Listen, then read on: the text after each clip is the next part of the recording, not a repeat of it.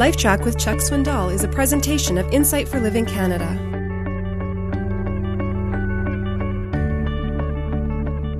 Back in 1957, I was a raw recruit in a Marine Corps boot camp. Even back then, that organization was looking for a few good men, so I decided to give it my best shot. what a decision.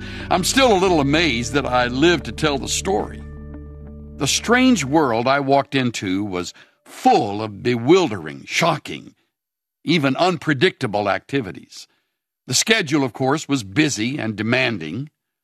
It was one designed to turn undisciplined young civilians into determined fighting men, an objective I heard repeated numerous times during those weeks of basic training.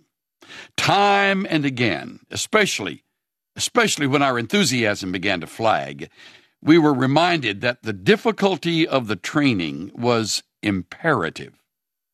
Like it or not, we were soft, and in order for us to overcome the odds we were sure to face in battle, we had to be prepared. The rigors of warfare would blow us away unless our minds and our bodies were tough enough to withstand the demands made upon us. Looking back over those years, I realized that one of the reasons, no doubt the major reason, my buddies and I survived was this. We learned to respect our final voice of authority, namely the drill instructor. You will understand how I mean it when I say that for those weeks in boot camp, he was God. Without question, we did precisely what he said to do. Without hesitation, we went precisely where he pointed. We jumped at his command. We marched at his cadence. We slept when he told us to go to bed. No questions asked. Matter of fact, we learned to distinguish his voice from the many others on the drill field. Hard as it may be for you to believe it, we could follow our drill instructors and directions without difficulty on a field full of a dozen or more other DIs each one barking out commands and verbal orders. It took time, but within a matter of weeks, each company of young Marines knew the master's voice. When another shouted his instructions, we didn't move. We deliberately ignored it. But when ours gave the order, we moved instantly on command. It took weeks to develop that kind of discipline, but finally, after endless hours of constant, and I might add painful repetition, it all began to fall into place. More than four decades have passed since those unforgettable days in, in, that boot camp, but some of the lessons learned back then are still with me.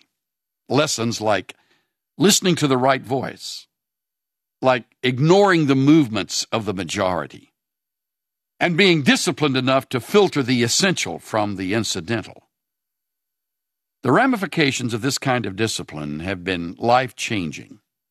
They include, for example, committing myself to excellence while many others are comfortable with the mediocre.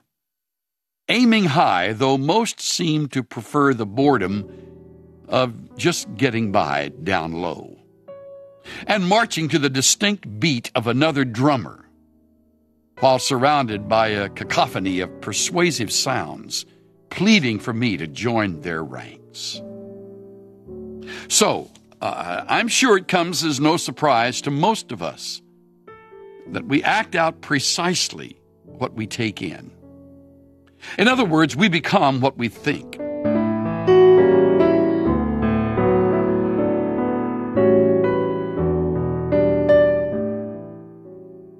You're shaped by what you think about most often. If you think mostly about yourself, you're likely to become egotistical. If you dwell on others' wrongs, you'll become bitter. Imagine what would happen if you focused your thoughts on Jesus Christ. This is Steve Johnson of Insight for Living Canada. Listen to more of Chuck Swindoll's LifeTrac messages at lifetrac.ca. LifeTrac, where life and truth meet.